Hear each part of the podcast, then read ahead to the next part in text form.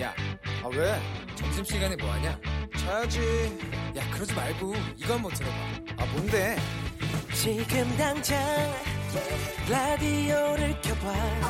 나른한 오후 깨울 시사 토크쇼. 모두가 즐길 수 있고 함께하는 시간, 유쾌하고도 신나는 시사 토크쇼. 오태훈의 시사본부. 네, 케이비에스 라디오 오태훈의 시사본부 이 부 시작하겠습니다. 저희 시사본부는 청취자 여러분들의 참여 기다리고 있습니다. 샵 구칠삼공으로 의견 보내주시면 생방 도중에 소개를 해드리도록 하겠습니다. 짧은 문자 오십 원, 긴 문자 백 원, 어플리케이션 콩은 무료로 참여를 하실 수 있고 팟캐스트 콩, 케이비에스 홈페이지를 통해서 다시 들으실 수도 있습니다. 촌철살인의 명쾌한 한마디부터 속 터지는 막말까지 한 주간의 말말말로 정치권 이슈를 정리하는 시간 각설하고 옵니다. 어, 저희 시사본부 시작할 때부터 고정 게스트입니다. 예, 꺼주시고요. 각설하고에서 더불어민주당 최민희 전 의원, 어서 오세요. 안녕하세요. 예. 당황했습니다. 아, 참을 수 있습니다. 그리고. 예, 지금 끊는 중에. 자유한국당의 김영남 전 의원 나오셨습니다. 네, 안녕하세요. 김영남입니다. 예. 시사본부에서 원저작권이 있으면 다시 한번 확인하면서 방송을 시작하도록 하겠습니다. 네. 요즘 두 분은 엄청 바쁘시더라고요. 그 시사본부 때문에 그렇게 됐어요. 아, 진짜요? 시사본부에 나와서 네. 이게 이제 좀 음. 그런 코너가 되니 네. 이렇게 돼서 우리가 원조임을 확인합니다. 땅, 땅, 땅. 아. 동의하시는 건가요? 아, 그렇죠. 네. 두 분의 동의를 여기서 확인하실 수 있습니다. 최민희 전 의원, 김영남 전 의원과 함께하는 오태훈의 시사본부, 유튜브에서 일라디오 혹은 시사본부 검색하시면 영상으로도 만나실 수 있습니다. 부분 연동형 비례대표제 도입을 내용으로 하는 선거제 개편안, 국회 정개특위를 통과했습니다. 백이십일 일 만에 통과가 됐는데요. 여기에 대해서 좀 두 분께서 의견 좀 주시죠. 저는 원래 그전부터 소신으로 예. 비례대표 확대를 반대해왔기 때문에 비례대표제는 네. 우리 헌법상의 역사적 소임을 이제 다 했기 때문에 비례대표제 국회의원을 폐지하고 좀 의원 정수를 줄이자는 주장을 한 오, 육 년 전부터 계속 해왔기 때문에 제 소신하고는 완전히 정반대되는 안건이 지금 여당 주도로 통과가 된 거죠. 예. 범여권 음. 사당이 통과를 시켰는데 이게 국회법상 그 안건 조정 신청이 되면 구십 일을 일종의 숙려 기간, 네. 좀 더 한번 깊게 생각해보는 기간을 갖도록 되어 있는데 이 국회법을 어기고 그냥 통과를 시켰단 말이에요. 그래서 음. 바로 한국당 입장에서는 이게 효력이 없는 거다. 국회법 네. 위반이다. 그래서 가처분 신청을 헌재에다가 지금 낸 상태입니다. 헌재 일단 결정을 두고 봐야 되고요. 예. 딴 것도 아니고 게임의 룰인 선거법을 이렇게 일방적으로 처리하는 건 매번 얘기하지만 이건 정말 폭거입니다. 네, 최민희 의원님. 그 패스트트랙, 그러니까 선진화법이 있기 때문에 안건 조정위로 뭐 헌재 뭐 해봐야 안 될 것 같습니다. 음. 그리고요 자유한국당이 계속해서. 논의를 하기로 해놓고 논의를 안 합니다. 안도 안 냅니다. 그냥 반대만 하십니다. 네. 그러니까 지금 보니까 아마 자유한국당의 이 선거구제 개편에 대해서는 김용남 의원님이 그 이론적 거두 같아요. 음. 그런데 김용남 의원님께서 어, 이 비례대표를 없애자고 하시니 네. 제가 지금 저 비례대표 출신이거든요. 음. 제, 제 존재가 없어지는 동시에 예. 비례대표 한 번 더 하시려고요? 앞으로? 아니 그러니까 그러니까 비례대표제를 없애자는 게 자유한국당 주장이니까 이거는 네. 논의의 그 흐름을 완전히 이제 거스르는 것이고요. 음. 어, 이제 법사위 남았으니까 네. 예, 법사위는 사실은 자꾸 수정만 하는 데이잖아요. 음. 그러니까 아무리 그러셔봤자 소용없다. 그래서 늘 절차 안에서 뭔가를 하셔야 되는 거다. 네. 절차 밖에서 절차를 흔들면 그거는 소용이 없더라. 그게 민주당의 경험이었습니다. 음, 제가 정리를 한번 앞으로 남은 일정을 좀 해볼 테니까 네. 혹시라도 잘못된 게 있으면 네, 좀 네. 고쳐주세요. 음. 그러니까 오늘 정개특위에서 이것을 의결을 처리를 했고요. 이제 법사위로 넘어가고 네. 법사위에서 앞서 자구 수정 같은 것들을 해야 되는데 그 기간은 구십 일로 제가 육십 일. 육십 일인가요? 법사위 육십 일. 네. 네, 법사위는 육십 일. 육십 일이에요. 네. 네. 그리고 처리를 다 하는 게 음. 아마 십일월 이십칠일까지가 지금 법사위에서 갖고 있을 수 있는 시간인 네, 것 같아요. 네. 그것이 시간이 지나고 나면 전체 회의의 패스트트랙에 의해서 일방적으로 올려서 처리할 수도 있는 건가요? 네. 아. 그 의장, 국회의장께서 또 삼십 일인가요? 네. 제가 삼십 일, 육십 일 요거 뭐 좀 헷갈리기는 하는데 국회의장이 어, 최대 삼십 일까지는 갖고 있을 수 있죠. 음, 밖에서 확인해 준 거는 지금 네. 법사위에서 최장 구십 일까지는 구십 일. 일정으로 어, 네. 돼 있다고 하더라고요. 또 의장이 또 갖고 있을 수 있는 기간이 있는데 음. 아마 지금 문희상 의장님의 성향상 본회의에 올라오면 바로 또 안건으로 붙이지 않을까 싶습니다. 음, 알겠습니다. 그 본회의에서 이것이 어떻게 처리될지는 뭐 지금 예측하기는 쉽지 않은 상황이기도 합니다만 예, 알겠습니다. 자, 이게 팔. 보니까 예. 손자병법에 나오는 성동격서에 당했어요. 음. 그러니까 동쪽에서 소리내고 네. 서쪽을 치는 게 성동격서 아니에요. 음. 온 국민의 관심이 조국 후보자에게 집중돼 있는 사이에 네. 선거법을 후다닥 날치기 처리하는 바람에 당했습니다. 그런데 음. 네. 이미 경고를 했죠. 음. 예, 선거법 문제가 있다 해서 언론에 보도도 됐어요. 네. 그런데 성동격서에 스스로 당하신 음. 거예요. 팔일사사님 오늘 두 분 부디 싸우지 마시고 되도록 화기애애하길 바랍니다. 라는 의견 보내주셨습니다.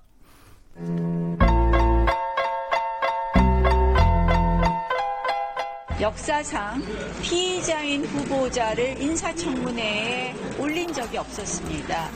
그래서 또 그 국무위원도 다른 국무위원이 아니라 법무부 장관입니다.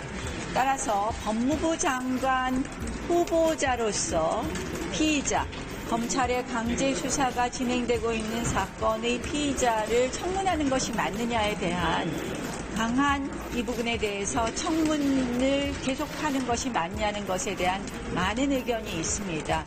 사전에 그 누구도 몰랐는데 언론은 압수수색한 과정을 취재를 했다고 합니다. 언론에 취재를 시키면서 관계기관에는 전혀 그 협의를 안 하는 그런 전혀 전례 없는 행위가 벌어졌습니다. 이 점이 오히려 훨씬 더 나라를 좀 어지럽게 하는 행위라고 아니할 수가 없습니다. 네, 나경원 자유한국당 원내대표, 이해찬 더불어민주당 대표의 발언 들어봤습니다. 저희가 두 분과 함께 이 조국 법무부 장관 후보자 청문회 관련된 여러 가지 의혹들, 이야기들 나눠봤는데 네. 그 사이에 또 다른 변수가 등장을 했습니다. 바로 검찰의 압수수색입니다. 이 배경에 대해서 두 분께서는 뭐라고 보시는지 좀 의견 듣도록 하겠습니다. 김영남 의원님부터. 우선 검찰이 그래도 명색이 수사기관인데 네. 지금 그대로 고소고발장은 이미 오래전에 들어가 있었거든요. 예. 소위 막말로 이제 좀 뭉개고 그냥 있기에는 어려울 정도로 조국 후보자에 대한 구체적인 범죄 혐의점이 드러났고 또 음. 검찰의 수사를 촉구하는 국민적인 요구가 임계점에 다다랐기 때문에 이제는 드디어 액션에 나온 거다 이렇게 생각이 됩니다. 저는 이해찬 대표께 한 가지 묻고 싶은데 네. 지금 이해찬 대표께서 검찰이 관계기관과의 협의도 없이 압수수색을 했다 막 이러면서 화를 내시잖아요. 예. 아니 지금 문재인 정부에서 그 수사하거나 재판하면서 관계기관과 협의하면 그거 사법농단이라고 지금 다 구속해놓고 이렇게 말씀하시면 어떡해요. 음. 앞뒤가 안 맞잖아요. 네. 최민희 의원님. 네, 우선 나경원 대표. 피의자라고 음. 마이크 잡고 거짓 뉴스 퍼뜨리면 안 돼요. 음. 피의자 아닙니다. 그거는 김용남 의원님도 동의하시죠? 지금 피의자 신분입니까? 조국 내정자가? 아니, 그냥 기다 아니다, 좀. 지금 피의자 아니잖아요. 조국 후보자의 부인까지는 피의자로 돼 있는 것 같습니다. 제가 보기엔. 그것도 같습니다고. 네. 그러니까 그, 제가 뭐 압수수색 영장을 직접 보지는 못했으니까. 그러니까 어쨌든 음. 조국 후보자에 관해서는 네. 압수수색 영장이 어디에도 발부되지 않았습니다. 음. 그리고 부인에 대해서도 네. 일부 언론이 음. 부인을 출금했다 뭐 이런 얘기가 나왔었잖아요. 예. 그러니까 검찰이 그 그런 적 없다 이렇게 음. 얘기를 했기 때문에 이제 가짜 뉴스입니다. 네. 그런데 이제 나경원 대표가 말씀하시면 국민들이 피의자인 줄 아는 거예요. 네. 그리고 어떤 언론도 피의자 아니라고 써주질 않기 때문에 지금 우리나라가 저는 이 언론 때문에 네네네. 제가 케이비에스 나와서 이 소리 하니까 좀 거시기 합니다만 언론 때문에 큰일 났습니다. 네. 그리고 저는 지금 검찰이 자유한국당 편들고 있습니다. 음. 왜냐하면 이 흐름을 보시면 네. 방금 전에 김영남 의원이 말씀하신 게 국민들이 검찰 수사하라고 요청했다 그런 적 없어요. 국민들은 청문회를 보고 싶어 했습니다. 그래서 네. 최초로 이 조국 후, 내정자에 대한 임명 찬반을 묻는 그 여론조사에 불을 당긴 케이비에스 음. 여론조사에서도 일호진단 프로그램에서 예, 삼십사 퍼센트가 예, 유보였습니다. 예, 그때 예. 케이비에스가 뭐라 그랬습니까? 음. 아 이거는 아직까지 판단을 유보한다는 거고 네. 청문회에서 후보자의 해명을 듣고 싶다는 거다 이렇게 했거든요. 네. 그러니까 지금 김용남 의원님이 음. 말씀하신 국민들이 검찰 수사를 촉구했다 그런 일 없고 자유한국당이 음. 촉구했고 검찰이 자유한국당의 요구를 충실히 받아들여서 네. 조금 오버하는 압수수색을 했다고 봅니다. 네, 아니, 검찰이 자유한국당 편들기라고 지금 최민희 의원께서는 주장하시는데 네. 여기에 대해서 예. 불과 한 달?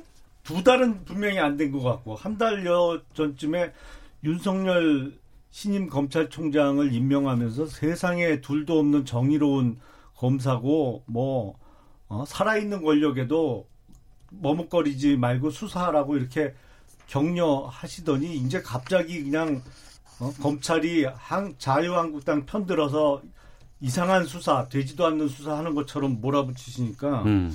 갑자기 뭐 자기들한테 조금이라도 불리하면 적폐고 듣기 싫으면 가짜뉴스고 참 세상은 참 편하게들 사십니다. 아, 왜 이렇게 저를 매도하십니까? 아니, 아니 민주당한테, 민주당의 전반적인 태도가 그렇다는 거예요. 네. 지금 압수수색이 거의 이십여 곳에 달하거든요. 네. 앞서서 최민희 의원께서도 조국 후보자가 아니고 조국 후보자 주변에 집중되어 있다라고 말씀해 주셨는데 거기에 대해서 좀 의견을 주세요. 이 압수수색의 의미. 일단 저는 좀 오버한 거다 음. 이렇게 생각을 하고 자유한국당 편들기고 자유한국당의 네. 요구에 부응한 거다 이렇게 제가 생각을 합니다. 네. 만약에 그렇지 않다면 음. 살아있는 권력에 대해서 철저하게 하는 거 좋습니다. 네. 그럼 대한민국의 살아있는 권력은 지금 조국 내정자 한 명입니까? 어, 저는 윤석열 총장이 정말로 살아있는 권력에 대해서 정의를 실현하고자 하신다면 시금석이 있습니다. 그게 음. 뭐냐면 네. 선진화법 위반으로 국회를 난장판을 만들었던 음. 그래서 거, 경찰에 의해서 소환 조사를 받은 국회의원들이 있습니다. 네. 그리고 어제 국회 회기가 끝났죠?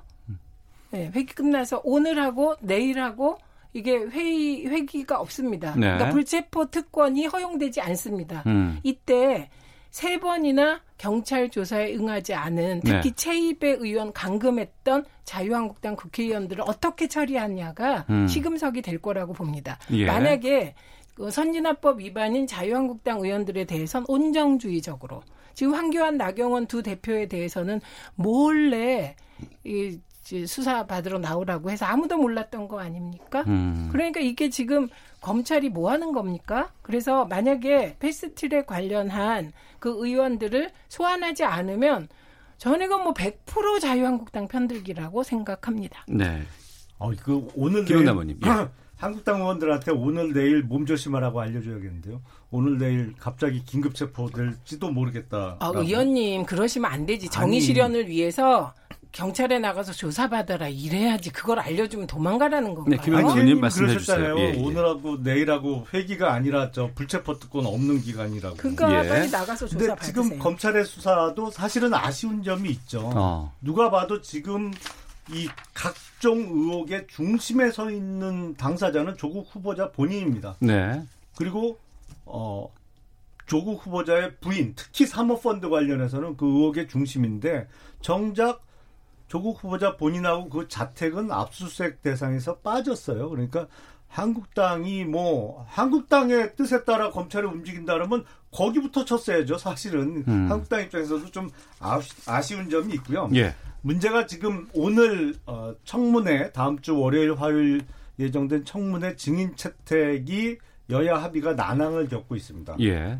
지금 여당 입장에서는 조국 후보자의 본인은 아, 저 가족들은 안 된다. 음. 이런 입장이거든요. 근데 각종 의혹의 핵심에 다 가족들이 연루돼 있어요. 뭐 입시 부정 의혹, 또 사단 어, 저 사학재단 운영과 관련한 문제, 그리고 더군다나 사모펀드. 네. 이거는 가족이 빠져갖고는 어떻게 얘기가 안 돼요. 음. 그리고 특히 사모펀드와 관련해서는 지금 핵심 관계자들은 지난주에 급하게 해외로 다 출국했거든요. 네.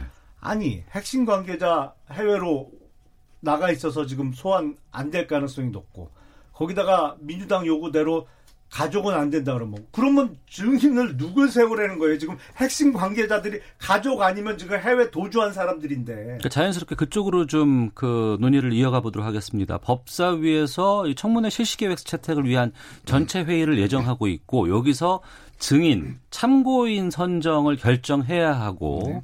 그리고 일정은 지금 구월 이, 삼일로 잡혀는 있습니다만 한국당은 어제 보이콧 검토까지 한 것으로 알고 있습니다. 이 결정을 언제쯤 해야 될지. 오늘, 오늘 예. 오후 두 시에 법사위에서 네. 의결을 해줘야 하는 거고, 두 시가 음. 아니면 밤 열두 시까지는 해줘야 합니다. 네. 시간상 계산을 음. 해보면. 예. 제가 알려드릴게요.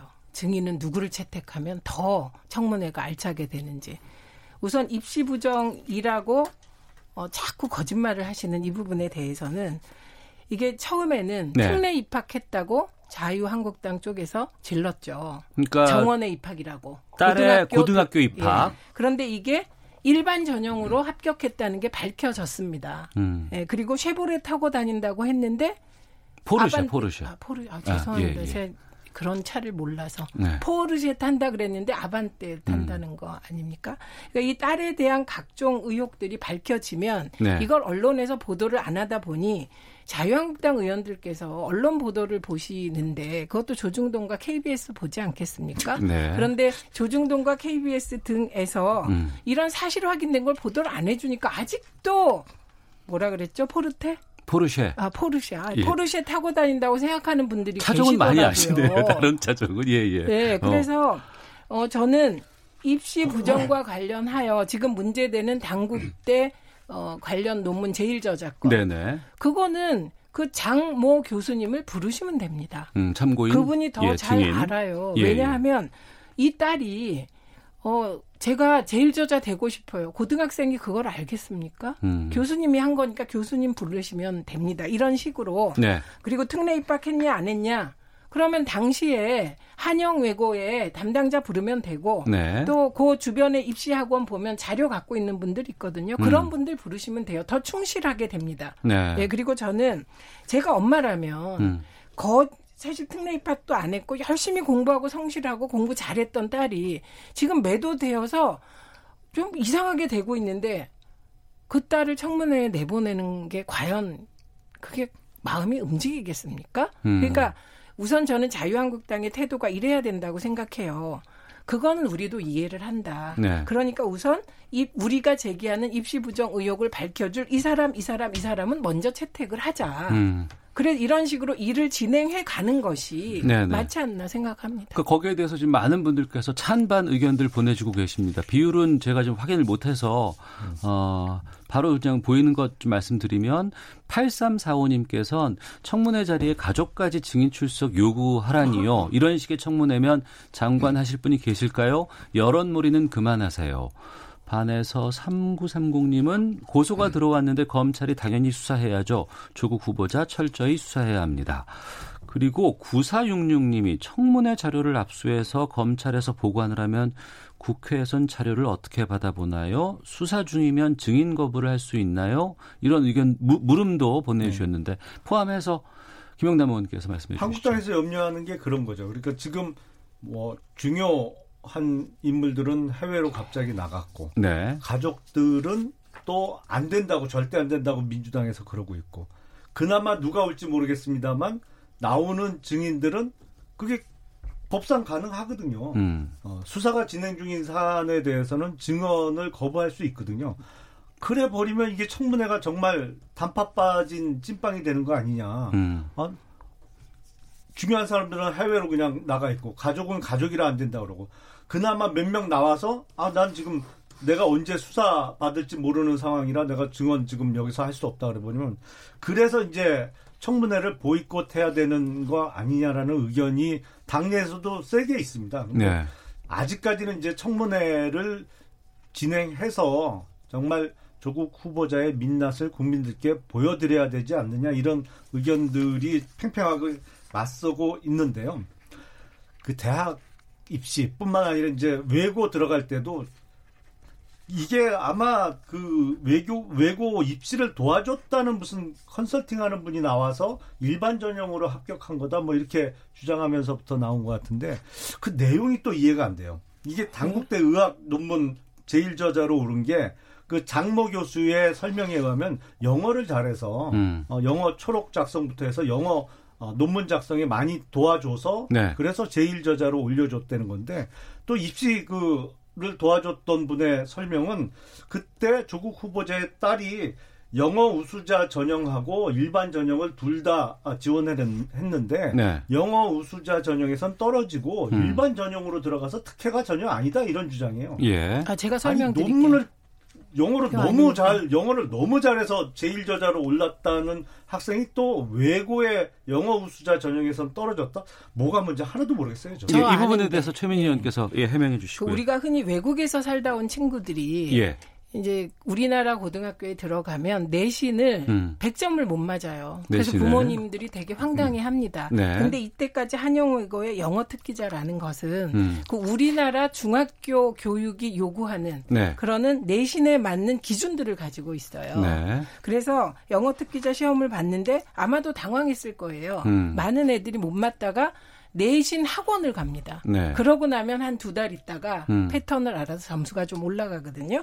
그런데 그리고 영, 그 일반 전형에서 무슨 어떤 일이 있었냐면 영어, 사회 등을 면접 시험을 봅니다. 그 네. 당시에 음. 수시가. 그래서 그 면접 시험을 통과했다는 거예요. 네. 그래서 그 이 조국 후보자 따님은 영어를 아주 잘합니다. 네이티브예요. 음. 예, 그래서 이 네이티브 수준의 능력이 있었기 때문에 영어 논문 쓸 때 한국식 논문이 아니라 네. 한국식 글이 아니라 네이티브 입장에서 글을 쓸 수 있었다. 이 점이 핵심이었던 거예요. 그래서 음.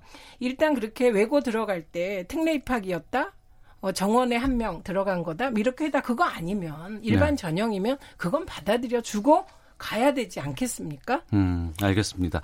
어, 잠시만요. 그 청취자 의견 소개해드리고 저희가 또 잠깐 쉬었다가 계속해서 말씀을 좀 이어가도록 하겠습니다. 구하나구육님께서는 가족들이 의혹의 핵심 인물인데 당연히 증인으로 불러 청문해야 하죠. 라는 의견도 있고, 오구육사님께서는 어, 나경원 자유한국당 원내대표 딸의 대학 입학 과정도 조사해야 합니다. 라는 의견도 보내주셨습니다. 헤드라인 뉴스 듣고 어, 기상청 갔다가 다시 오도록 하겠습니다. 더불어민주당 이인영 원내대표는 조국 법무부 장관 후보자 인사청문회를 놓고 자유한국당이 보이콧을 논의한 것에 대해 어처구니 없다면서 보이콧 어깃장으로 인사청문회가 위기에 처하게 방치 안 할 것이라고 밝혔습니다. 자유한국당이 법무부 장관 후보자가 검찰 수사를 받는 건 국가적 망신이라며 조국 후보자에 대한 임명을 강행하면 정권 몰락에 카운트다운이 될 것이라고 말했습니다. 조국 법무장관 후보자 청문회에 증인 채택을 논의하고 있는 국회 법제사법위원회의 여상규 위원장이 계속 증인 합의가 되지 않으면 오늘 오후 두 시 법사위에서 야당이 제안한 스물다섯 명의 증인에 대해 표결에 붙이겠다고 밝혔습니다. 여 위원장은 증인이 채택되지 않는 청문회를 강행하는 것은 검찰의 수사에도 불구하고 조 후보자를 임명하겠다는 것이라며 맹탕 청문회는 열 필요도 없다고 말했습니다. 위장 이혼 등 각종 의혹을 받고 있는 조국 후보자 동생의 전처가 업무차 출국하려다 공항에서 제지당했습니다. 마크 에스퍼 미국 국방장관은 최근 북한의 잇따른 탄도미사일 발사 시험을 우려하지만 과잉 반응은 하지 않겠다고 밝혔습니다. 지금까지 라디오 정보센터 조진주였습니다. 이어서 기상청의 송소진 씨입니다. 미세먼지와 날씨 정보입니다. 전국 곳곳에 비가 내리면서 먼지가 씻겨 내려가 공기는 깨끗한 상태인데요. 다만 국지성 호우가 쏟아지고 있어 주의하셔야겠습니다. 정오를 전후해서는 서울 등 중북부 지역에 매우 강한 비가 내렸는데 지금은 서울 남부 지역과 경기 남부, 충남 지역을 중심으로 시간당 이십 밀리미터 안팎의 강한 비가 쏟아지는 곳이 있습니다. 오늘 중부지방은 비의 강도가 강해졌다, 약해졌다를 반복하며 밤까지 끝까지 비가 이어지겠습니다. 한편 남부지방은 남해상에 위치한 또 다른 비구름의 영향으로 지금 제주도와 남해안에 비가 오고 있는데 늦은 오후부터 밤 사이에는 그 밖에 남부지방에도 비가 오는 곳이 있겠습니다. 예상 강수량은 제주도가 이십에서 육십 밀리미터, 서울 경기와 강원 영서, 충청도는 십에서 사십, 그 밖의 지역은 오에서 이십 밀리미터 정도가 되겠고요. 오늘 한낮 기온은 서울과 대전 이십팔 도, 광주, 대구 이십칠 도, 제주 이십오 도 등으로 어제보다 일, 이 도 정도 낮겠습니다. 현재 서울의 기온은 이십일 점 삼 도입니다. 미세먼지와 날씨 정보였습니다. 이어서 이 시각 교통 상황을 케이비에스 교통정보센터 공인혜 씨가 전해드립니다. 네, 이 시각 교통정보입니다. 수도권에는 요란한 비가 쏟아지고 있습니다. 도로 사정 나빠지면서 사고 소식도 잦은데요. 육 번 경강국도 서울에서 양평 쪽으로는 국수교차로 조금 지난 곳에서 화물차가 중앙분리대를 들이받은 사고가 있었습니다. 사고 차량 견인 작업으로 한때 차량 통행이 전혀 안 되다가 현재는 이 차로로 소통이 되고 있지만 아직까지 뒤쪽의 정체가 매우 심하고요. 서울 외곽고속도로 구리에서 판교 쪽, 구리에서 상일까지 팔 킬로미터 구간 여전히 정체가 되고 있고, 이후 송파 진출로 부근에서도 사고 처리 관계로 이 킬로미터 구간 정체가 남아 있습니다. 서해안고속도로 서울 쪽 은산터널 부근 이 차로와 갓길에서 승용차 사고 처리하고 있고요. 이후로 팔곡터널 삼 차로에서는 화물차 관련 사고 처리로 매송 부근부터 사 킬로미터 구간 정체가 심합니다. 또 서울 양양간고속도로 서울 쪽도 춘천 분기점 부근 일 차로에 사고 처리하고 있으니 주의 운행하시기 바랍니다. 한편 서울 시내 올림픽대로 공항 쪽 광진교 부근에서 두 개 차로를 막고 추돌 사고 처리 중입니다.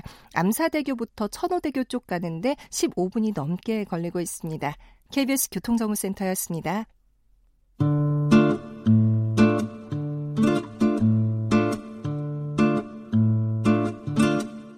오태훈의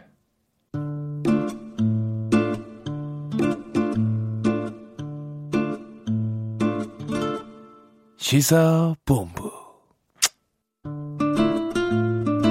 네, 각설하고 더불어민주당 최민희 전 의원, 자유한국당의 김영남 전 의원과 함께하고 있습니다. 속보가 들어왔습니다. 여야가 청문회 증인 채택을 놓고 접점은 찾지 못했고, 어, 자유한국당 여상규 법사위원장 지금 삼십이 분인데요. 오후 삼십 분 전체 회의를 열어서 증인 채택을 놓고 표결을 시도하기로 했다라는 속보 들어오고 있습니다.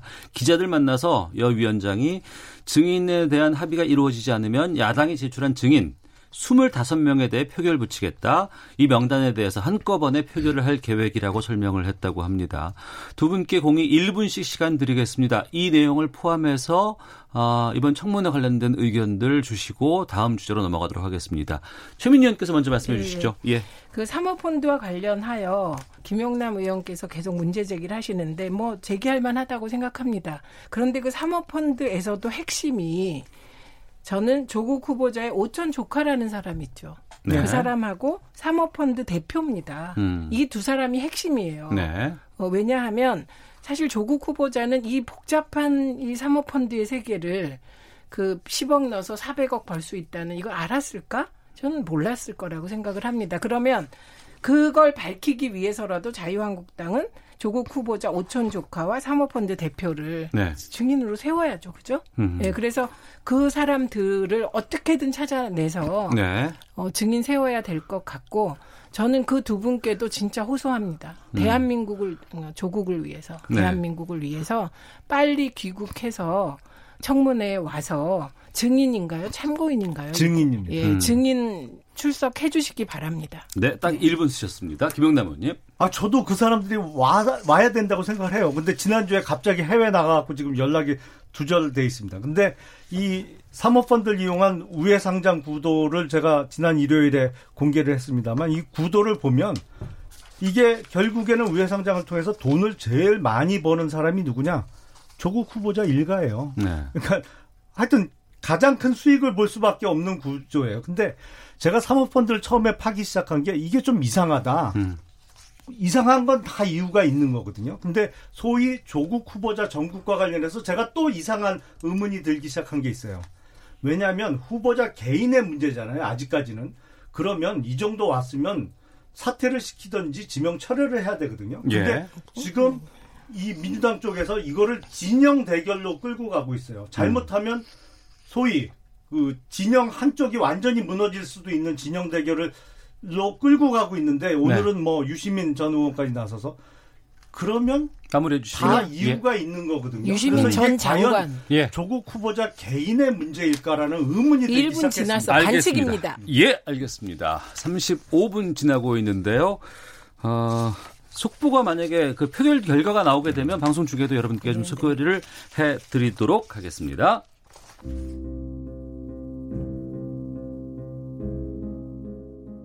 여러분 지금 죽겠다 좋은 계절을 만들어 이거 못 막으면 자유한국당 없습니다. 조국 대선에서 실패하면 민심 떠나는 정도가 아닙니다. 여러분 모두 그들의 의미를 대목적일 것입니다. 제가 무슨 뭐 태극기보다라고 굳이 말하지 않겠습니다. 그런 그런 분들만 바라보고 연설을 하고 그런 분들만 바라보고 이야기를 하면요 실수를 하게 됩니다. 경기 남부 안철수, 경기 동부 오세훈, 서울, 동부 다 지역을 나눠서 책임지고 해봐라. 원희룡, 양경필 지사 은퇴했다는 지금 데려오세요. 홍정욱도 데려오고. 네, 자유한국당이 일 박 이 일 일정으로 의원 연찬회를 가졌습니다. 그 자리에서 어, 김형호 전 국회의장이 소리가 잘 안 들렸는데요. 죽기 딱 좋은 계절이다. 조국 국면에서 제대로 싸워야 한다. 뭐 이런 취지로 이야기한 내용. 그리고 안철수 전 대표의 최측근인 김근식 경남대 교수의 발언 들었습니다. 연찬회 일 박 이 일 이것 때문에 솔직히 처음에는 일정을 청문회 일정을 연기를 했었는데 음. 이 안에서 나온 얘기도 다 조국 후보자 얘기가 도배가 됐다. 거의 블랙홀이죠, 뭐. 음. 조국 후보자가 모든 이슈를 빨아들여갖고 지금 그 와중에 선거법도 날치기 처리하고 뭐 그렇잖아요, 지금. 네. 연찬회에서 어떤 내용들이 오갔는지는 뭐 뉴스를 통해서 좀 들으셨을 것 같아요, 최민희 의원께서는요. 그러니까 이렇게 자유한국당 보면요. 아, 좀 크, 크게 볼 사람이 있어야 되는데 네. 그런 분들이 안 계신 것 같습니다. 그래서 저는 선거구제, 어, 저거는 패스트트랙 때문에 그리고 바른정당의 김성식 의원이 그 오십 퍼센트 연동형에 대해서 우호적이잖아요. 통과될 음. 것 같은데 관심을 안 두더라고. 네. 그래서 그 선거구제 개편안이 통과되면 그 시뮬레이션 돌려본 거 보, 보면 민주당이 제일 손해를 봐서 자유한국당이 일당으로 나와서 그런가? 음. 저 이렇게 생각을 했어요. 그리고 네. 어, 저기서 보면 뭐 김영호 의장이야 뭐 그렇고 김근식 교수의 말을 들어보면 안철수한테 하나 맡기고 누구한테 음. 하나 맡기고 그러니까 자유한국당 들어가고 싶으신가 봐요. 김근식 교수가. 네. 안철수 전 대표가 자유한국당 들어간다는 전제로 강의를 한 걸로 보았습니다. 저는. 음. 그래서 아, 김근식 교수는 참 드라마틱하다. 이천이 년에는 어, 저 만나서 김근태 선배 지지하라고 막 그랬었는데 정말 드라마틱하시다 싶습니다. 네, 자유한국당의 브레인이 부족해 보인다라고 의견을 주셨는데 여기에 대해서는 김영남 의원께서도 여러 의견들이 좀 있으실 것 같습니다. 맨파워는 항상 보충을 해야죠. 네. 그리고 뭐 부족한 점이 많이 있는 건 틀림없는 사실입니다. 그리고 어, 김영호 전 의장께서는 이제 죽기 좋은 딱 좋은 계절이다. 이게 이제 음. 현역 의원들 정계 은퇴하고 불출마 선언 하라는 얘기거든요. 네, 맞는 말씀이에요. 어. 사실은 내년 총선은 한국당뿐만 아니라 민주당이 됐던 어느 당이 됐던 음. 누가 많이 소위 물갈이 공천을 해내고 네. 그 빈자리에 얼마나 좋은 사람들을 영입해내느냐의 싸움이 될 겁니다. 근데 이게 강론에 들어가면 참 쉽지 않아요. 어. 저는 그렇죠. 김근식 교수님이 말씀하신 얘기에 총론은 동의하는데 강론, 네. 뭐 누구는 어느 지역을 맡고 누구는 어느 지역을 맡고 그건 동의하기 어려운 부분이 좀 많이 있어요. 음. 왜냐하면 지금 거론되는 인물들도 사실은 물갈이 돼야 될 인물들이 있거든요. 예, 예. 그래서 지금 지역을 책임질 장군이 아니고 음. 그 사람부터 목을 쳐야 되는 사람들이 있는데 뭘 그 사람한테 지역을 맡겨요. 그러니까 예. 강론 들어가면 거의 제각각이라 참 어떤 내년 총선에서 지금의 아, 뭐 국정 난맥을 바로잡기 위해서 야권이 뭉쳐서 이겨야 된다는 거는 동의를 하는데 방법론에서는 참 의견 합치를 보기가 쉽지 않습니다. 그 토론회라든가 연찬회에 참석해서 발언하는 토론자들, 연, 어, 그 분들, 참석자들의 어. 섭외라든가 이런 것들은 지도부나 아니면 이런 쪽에 의견들이 있을 거 아닙니까? 그 얘기를 보니까 지금 탈, 탈당한 원희룡 제주지사도 여기에 있고 또 안철수 전 의원의 최측근인 김근식 교수까지 이게 좀 보수 통합에 대한 흐름으로 좀 봐야 되지 않을까 싶기도 네, 하거든요. 누군가는 예, 지금 그런 예. 기획을 한 건데 음. 지금 말씀하신 대로 그게 쉽지는 않고 특히 김근식 교수 요구가 태극기 부대를 선택할 건지 음. 이쪽에 조금 괜찮은 사람을 다 모아서 한번 붙어볼 건지 네. 선택해라 이거거든요. 예. 근데 자유한국당은 태극기 부대에 손을 놓기가 아주 힘듭니다. 이게 가장 큰 딜레마이고요. 이것과 관련하여 제가 뭐 이런 걱정할 처지는 아니지만 최근에 음. 여론조사 지지율 보면 네. 가장 가장 최근에 나온 거 보면 민주당이 조금 올랐고 음. 자유한국당이 민주당의 두 배 정도 떨어졌습니다. 예. 그게 다 이 퍼센트 안에서 움직이긴 하는데 음. 민주당 지지율이 빠진 부분이 이십 대하고 진보가 빠졌어요. 네네. 그런데 무응답층이 이십 퍼센트로 늘어났습니다. 음. 이건 무슨 얘기냐면 민주당 지지를 철회하더라도 네. 그게 일시적일 수 있다. 음. 민주당 지지율이 떨어진 것을 자유한국당이 흡수하지 못하고 있다. 이 대목이 네. 어, 자유한국당에게는 좀 잘 들여다봐야 될 지점이 아니겠습니까? 어. 음. 어떻게 될까요? 한 가지 말씀을 드리면 예. 야권 통합의 구체적인 방법론에 있어서 가장 큰 변수는 지금 범여권에서 무, 밀어붙이고 있는 선거법 개정. 네네네. 이게 만약에 소위 얘기하는 반연동형 비례대표제를 도입을 해서 지역구를 줄이고 음. 비례대표 국회의원을 많이 늘리잖아요. 네. 그러면 뭐 자유한국당을 중심으로 다 모이자. 음. 야권 통합을 해서 총선을 치르자. 네. 이 얘기가 안 통해요. 어. 사실은 비례대표를 이렇게 왕창 늘리는 게 정말 확정이 돼서 내년 선거가 이 법하에 치러진다면 역할 분담을 해야 돼요. 음. 과거의 선거도 그렇고 지금 범여권에서 노리는 것처럼 민주당은 손해를 볼 수 있죠, 분명히. 근데 제일 많은 혜택을 보는 게 정의당이거든요. 네네. 그것처럼 한국당을 비롯한 야권에서도 지역 선거와 비례대표 선거를 역할 분담할 정당이 있어야 됩니다. 그러니까 지역은 한국당, 음. 비례대표는 어디. 그러니까 다 한 당으로 모일 이유가 없어요. 어. 이 선거법이 정말 본회의장에서 통과가 돼서 시행이 된다면. 예. 그러니까 가장 큰 변수죠. 야권 음. 통합에 있어서. 음, 최 의원님께서도 동의하세요? 예, 맞습니다. 어. 맞고. 예. 어, 저는 이게 국민의 뜻이라고 생각합니다. 왜냐하면 우리가 이렇게 지켜보면 거대 양당 체제, 미국식 민주주의 체제를 우리가 오래 해봤는데 음. 그게 사실 조금 극단적으로 흐른 면에 대해서는 다 또 동의를 합니다. 그래서 국민의당 열풍이 일어난 거거든요. 네. 그런데 지금 그러면 근본적인 문제 제기, 거대 양당 구조에 대한 문제 제기가 해소됐냐 안 됐다는 겁니다. 음. 그렇기 때문에 연동형 비례대표제를 해서 진보 지지자들은 정의당이 의석 좀 더 가졌으면 좋겠다. 음. 이런 분들이 계시는 거예요. 네. 그리고 이쪽엔 뭐 유승민, 안철수 이런 분들이 모여서 조금 너무 또 극단적이지 않은 태극기 세력과 저, 절연할 수 있는 거기 있으면 우리가 비례대표 표 주겠다. 음. 이런 생각이 이, 있는 겁니다. 요구가. 그래서 네. 저는 이 선거구제 개편안 오십 퍼센트 연동형 비례대표제가 통과되는 것이 보수에 나쁘지 않다. 제일 손해는 민주당이 본다. 음. 음. 저는 기본적으로 비례대표를 확대하는 것을 반대하기 때문에 여기서 뭐 그 이유를 장황하게 말씀드릴 수는 자꾸 저를 없습니다만 네. 어쨌든 선거를 치러야 되는 현실 속에서 만약에 이게 지금 여권에서 밀어붙여서 정말 이 선거법이 통과가 된다면 그 구도에서 어쨌든 이겨야 될 거 아니에요. 음. 이기려면 선거 전략을 잘 짜야죠. 예. 제일 큰 구도는 당을 하나로 합칠 거냐 음. 아니면 각기 뛰면서 음. 이 소위 이 우파 진영에서 가장 많은 의석수를 가져가는 식으로 선거 전략을 짤 거냐 예. 이거거든요. 음. 예. 제가 이 얘기 몇 달 전부터 해봤, 해왔어요. 사실은. 예, 예. 그렇죠? 맞아요. 알겠습니다. 자, 마치도록 하겠습니다. 앞서서 이제 최민희 전 의원께서 여러 가지 토론에 대한 조, 조사 결과, 여론조사에 대한 예. 것들 하셨는데 저희가 이제 조사 기호를 찾을 수 있는 상황은 아니기 때문에 제가 뭉뚱그려서 예. 얘기했기 때문에 예, 유의미하지 않다는 점은 저희가 안내를 해드리겠고요. 네. 어, 청취자 최종원 의원님의 의견 들려드리면서 마무리를 해야 될 것 같아요. 많은 분들께서 이 부분도 좀 어, 얘기를 해 주시던데요. 일본의 수출 규제나 백색 국가 제외 조치 때문에 대응 방안도 생각해봐야 하고 정치인들이 좀 더 민생에 신경을 써야 할 것 같습니다. 국민들은 정말 화가 납니다. 국회에서 직접 이야기라도 하고 싶네요. 라고 의견도 보내주셨습니다.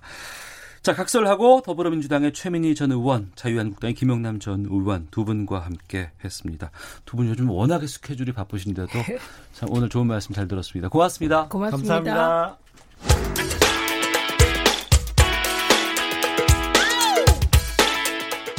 오태훈의 시사본부는 여러분의 소중한 의견을 기다립니다. 짧은 문자 오십 원, 긴 문자 백 원의 정보 이용료가 되는 샵 구칠삼공 우물정 구칠삼공 번으로 문자 보내주십시오. 케이비에스 라디오 앱 콩은 무료입니다. 케이비에스 라디오 오태훈의 시사본부. 지금 여러분은 대한민국 라디오 유일의 점심 시사 프로그램을 듣고 계십니다.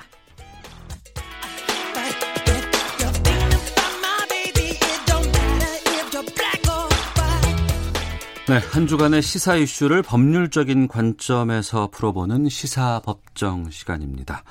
시사법정, 오늘은 김영주 변호사와 함께하겠습니다. 어서 오십시오. 안녕하세요. 예, 잠시 후 두 시입니다. 이제 십오 분도 채 남질 않았는데 헌정 사상 초유의 대통령 탄핵으로 이어진 국정농단 사건에 대한 대법원 판결이 생중계됩니다. 어, 저희가 말씀 나누다가 생중계 현장 또 연결을 하겠고요. 그 전에 짧게 다른 뉴스 좀 짚고 구체적인 내용들 좀 살펴보도록 하겠습니다. 먼저 딸 부정채용 의혹 받고 있는 김성태 자유한국당 의원, 이석채 전 케이티 회장의 만남에 대한 법정 증언이 나왔다고 하는데 어떤 진술이 있었는지부터 좀 짚어주세요. 네, 이석채 전 케이티 회장이 지금 재판이 진행 중인데요. 네. 이 과정에서 서전 사장이죠. 서유열 전 네. 케이티홈 고객부문 사장이 증인으로 출석을 해서 네. 이거 관련한 진술을 했습니다. 어, 처음에 이제 김, 김 의원과 서 전, 서전 사장이 음. 만나게 됐는데요. 관련해서 이천십일 년 삼월경에 김 의원 씨를 방문을 했는데 네. 김 의원이 하얀 각봉투를 주면서 음. 어, 자신의 딸이 체육 스포츠학과를 졸업을 했다. 경험 삼아서 일을 하게 해달라라고 네. 이야기를 했다라고 하는데요. 이제 좀 고민을 하다가 이것을 당시 경영지원 실장에게 전달을 했고 음. 이제 곧 김 의원 딸은 어, 취업이 되게 됩니다. 쉽게 말해서. 네. 근데 그 이후에 이제 문제가 있었던 것이 정규직 채용 절차였습니다. 음.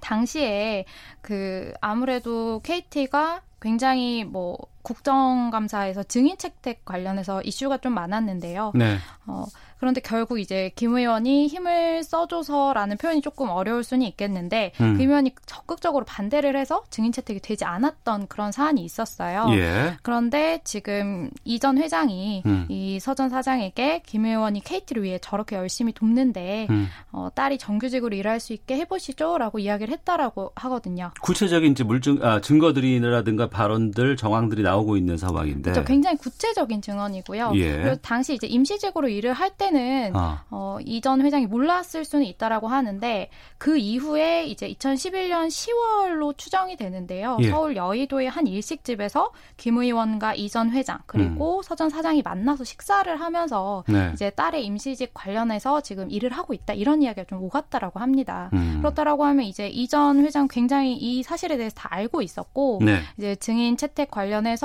좀 김 의원의 도움을 받자 이런 식으로 진행이 된 것이 아니냐 음. 이런 식으로 구체적인 증언이 나오고 있는 그런 상황입니다. 네, 김성태 의원 측은 뭐 억울하다는 입장을 유지하고 있습니다. 그런데 증언은 상당히 좀 불리한 내용이잖아요. 그렇습니다. 굉장히 구체적이어서 지금 음. 불리하다라고밖에 볼 수가 없고요. 김 의원 입장에서 어, 그러면 이 전 회장을 몰랐다라고 이야기를 하려면 뭐 식사 자리 자체부터 부인을 해야 하는 상황이지 않겠습니까? 네. 그럼 이제 알리바이 같은 것도 구체적으로 좀 제시를 해야 되는데 그런 음. 얘기는 하지는 않고 있거든요. 음. 반면 이제 서전 사장 증언은 굉장히 신빙성 있고 구체적이어서 이대로 네. 가면은 아무래도 김성태 의원에게 굉장히 불리한 상황이지 않을까 싶어요. 예. 어떤 부분이 이 재판에서 가장 큰 쟁점이 될까요? 간단히. 예, 아무래도 이게 정말 대가성이 있었는지 여부일 음. 것 같아요. 예. 그러니까 구체적으로 정말 이전 회장하고 김 의원 사이에서 음. 국정감사 증인 채택 관련해서 이야기가 오갔는지 여부가 확실하게 네. 밝혀지지가 않은 상황이고 이 음. 둘은 전면적으로 부인을 하고 있거든요. 알겠습니다. 예. 자, 잠시 후면 박근혜 전 대통령의 최종 형량과 함께 집행유예로 풀려난 이재용 삼성 부회장의 재구속 여부 가려지게 되는데 여기에 오늘 좀 여러 가지 좀 분석들, 쟁점들이 좀 있죠? 네. 지금 이렇게 한꺼번에 재판이 되게 된 이유가 항소심 선고 시점도 달랐어요. 그런데 음.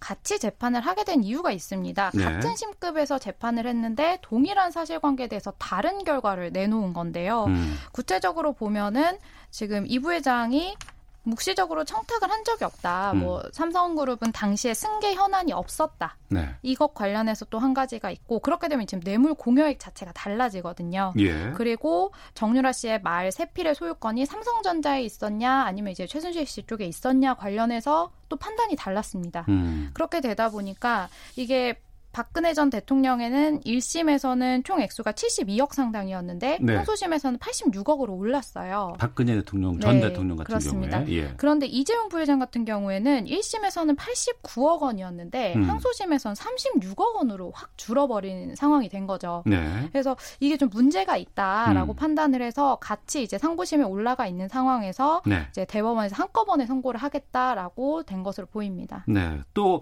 이번에 일반 선고기일이 아닌 특별 선고기일로 지정을 했다면서요? 네, 맞습니다.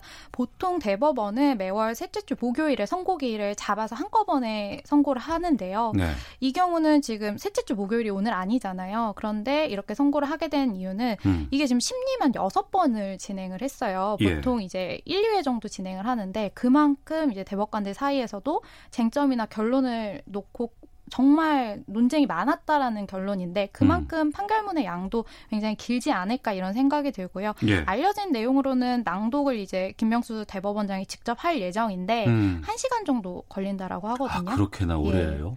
예, 아무래도 이제 이심 항소심 판결문만 해도 제가 알고 있길로 박근혜 전 대통령이 한 육백 장 정도가 됐었어요. 네네. 그래서 예, 굉장히 좀 양도 많고 어. 짚어야 할 쟁점도 많기 때문에 따로 예. 이제 선고기일을 잡아서 선고를 진행하는 것으로 보입니다. 음. 이번에 국정농단 사건의 가장 핵심적인 쟁점은 삼성이 그러니까 이 부회장의 경영권 승계를 위해서 대통령에게 청탁했는지 여부 여기에 대해서 많은 언론들도 관심을 갖고 있습니다. 또 일 심과 이 심 판결이 정반대로 엇갈렸잖아요. 그렇습니다. 지금 한국동계스포츠영재센터에 후원한 금액이 약 십육억 원 정도인데요. 예. 이 금액이 이제 직접 뭐 최순실 씨나 박근혜 전 대통령에게 간 건 아니어서 음. 제삼자 뇌물공여죄라는 죄명으로 지금 들어가 있어요. 네. 근데 일반 뇌물죄하고 다른 부분은 제삼자에게 뇌물을 줄 때는 명시적으로 부정한 청탁이 있었어야 하는 부분이에요. 네. 근데 부정한 청탁이라고 하려면 삼성 안에서 뭔가 해결할 문제가 있어서 음. 대통령에게 요청을 해야 하는 그런 상황이어야 하지 않냐. 네. 그런데 당시 삼성은 그런 문제가 없었다라는 주장을 계속해왔고 음. 이게 항소심에서는 인정이 되어서 네. 십육억 원을 준 부분은 부정한 청탁이 없었기 때문에 제삼자 뇌물 공여죄가 아니다. 이렇게 된 부분이거든요. 음. 예, 그렇기 때문에 지금 이 부분에 있어서 좀 근데 웃긴 부분이 박근혜 전 대통령 부분에서는 또 맞다라고 봤어요. 예, 예. 예, 그럼 이게 충돌이 있는 부분이잖아요. 같은 재판임에도 불구하고 내용에 대해서. 그렇죠. 근데 결과가 나왔 달리 나온 거 아니겠습니까? 네, 물론 이제 항소심 재판부는 다른 재판부였기 때문에 음. 각 법관은 자신의 이제 양심과 법에 따라서 판결을 내려서 다른 결론이 나오는 게 이상하지는 않겠지만 네. 일반적으로 같은 심급에서 판사들이 그런 판결을 내려버리면 국민들은 굉장히 혼란스럽거든요. 그렇죠. 예, 그렇기 때문에 이 부분에 대해서 이제 결국에 상고심에서 한꺼번에 재판을 통해서 결과를 내릴 것으로 보입니다. 네. 근데 그 와중에 삼성바이오로직스 분식회계 사건이 터졌거든요. 네. 이 부분도 영향이 있습니까? 이게 삼성바이오로직스 분식회계 사건을 조사를 하다 보니 예. 이게 범죄 행위라는 거는 동기가 중요하잖아요. 음. 그런데 왜 이런 분식회계를 했냐라고 했을 때 삼성바이오로직스의 주주는 제일모직이거든요. 그런데 네. 제일모직의 대주주가 이제 이재용 부회장입니다. 그런데 삼성바이오로직스가 몸집을 키워서 음. 제일모직하고 삼성물산이 합병을 할 수가 있었던 거예요. 네. 그렇게 되면 왜 이재용 부회장이 삼성물산을 합병을 굳이 하려고 했냐. 음. 이유는 삼성물산이 삼성전자에 또 굉장히 굉장히 많은 주식을 가지고 있습니다. 네. 결국에는 이 삼성그룹을 이어받기 위해서는 삼성전자를 장악을 해야 했던 그런 상황이었다는 거죠. 음. 그러니까는 이 삼성바이오로직스 분식회계 사건이 정말 이 승계의 현안을 보여주는 살아있는 사건이다. 음. 이런 해석으로 인해서 지금 관련해서 이야기가 계속 나오고 있는 그런 상황입니다. 네. 아마 대법원에 아마 다들 들어가 있을 것 같아요. 네. 이제 한 오 분 후면은 이제 판결이 시작될 것 같은데, 어, 김유정 변호사뿐만 아니라 법조계에서는 지금 어떤 전망하고 있어요? 아, 이게 정말 좀 어려운 부분입니다. 음, 아무래도 두 사건에서 결론이 달랐기 때문에 음. 이재용 부회장의 항소심대로 그대로 유지가 될 경우에는 오히려 이제 박근혜 전 대통령이나 최순실 씨에 대한 뇌물 액수도 굉장히 내려가게 돼서 어. 예, 결국 이제 파기환송이 돼서 형량이 낮아지지 않을까라는 부분이 예측이 되고요. 예. 만약에 이제 이게 뭐 박근혜 전 대통령 쪽에 반 항소심 결과에 따라서 이재용 부회장에 대한 것이 된다면 음. 지금 항소심에서 집행유예로 풀려났지 않습니까? 예, 그렇게 되면은 다시 파기환송이 되면은 어, 다시 이거 징역이 나올 수도 있는 상황 아니냐. 음. 이렇게 돼서 좀 굉장히 이것에 대해서 상고심 판결이 어떻게 날지 많은 사람들이 궁금해하고 지금 관심을 가지고 지켜보고 있는 그런 상황인 것으로 보여요. 네. 네. 파기환송 절차가 될 수도 있다라고 말씀해 주는데 네. 그러면 오늘 뭐 구속 바로 되거나 이런 건 없는 건가요? 이게 대법원은 선고를 할 때 형을 내리는 것은 아니고요. 음. 파기환송이라고 해서 다시 이제 하급심 판결에 가서 이러 본인들이 판단한 법률적인 상황은 이러하니 이것을 적용을 해서 법률적 쟁점에 따라 적용을 해서 다시 형량을 선고하라라고 하거든요. 네. 그래서 대법원에서 바로 이제 형량을 선고하는 것은 아니기 때문에 음. 만약에 이제 뭐 이재용 부회장에 대해서 불리한 상고심 판결이 난다고 하더라도 바로 구속이 되지는 않습니다. 또 이번 판단에 따라서 최순실 씨 재판에도 달라진 영향이 있을 수도 있어요?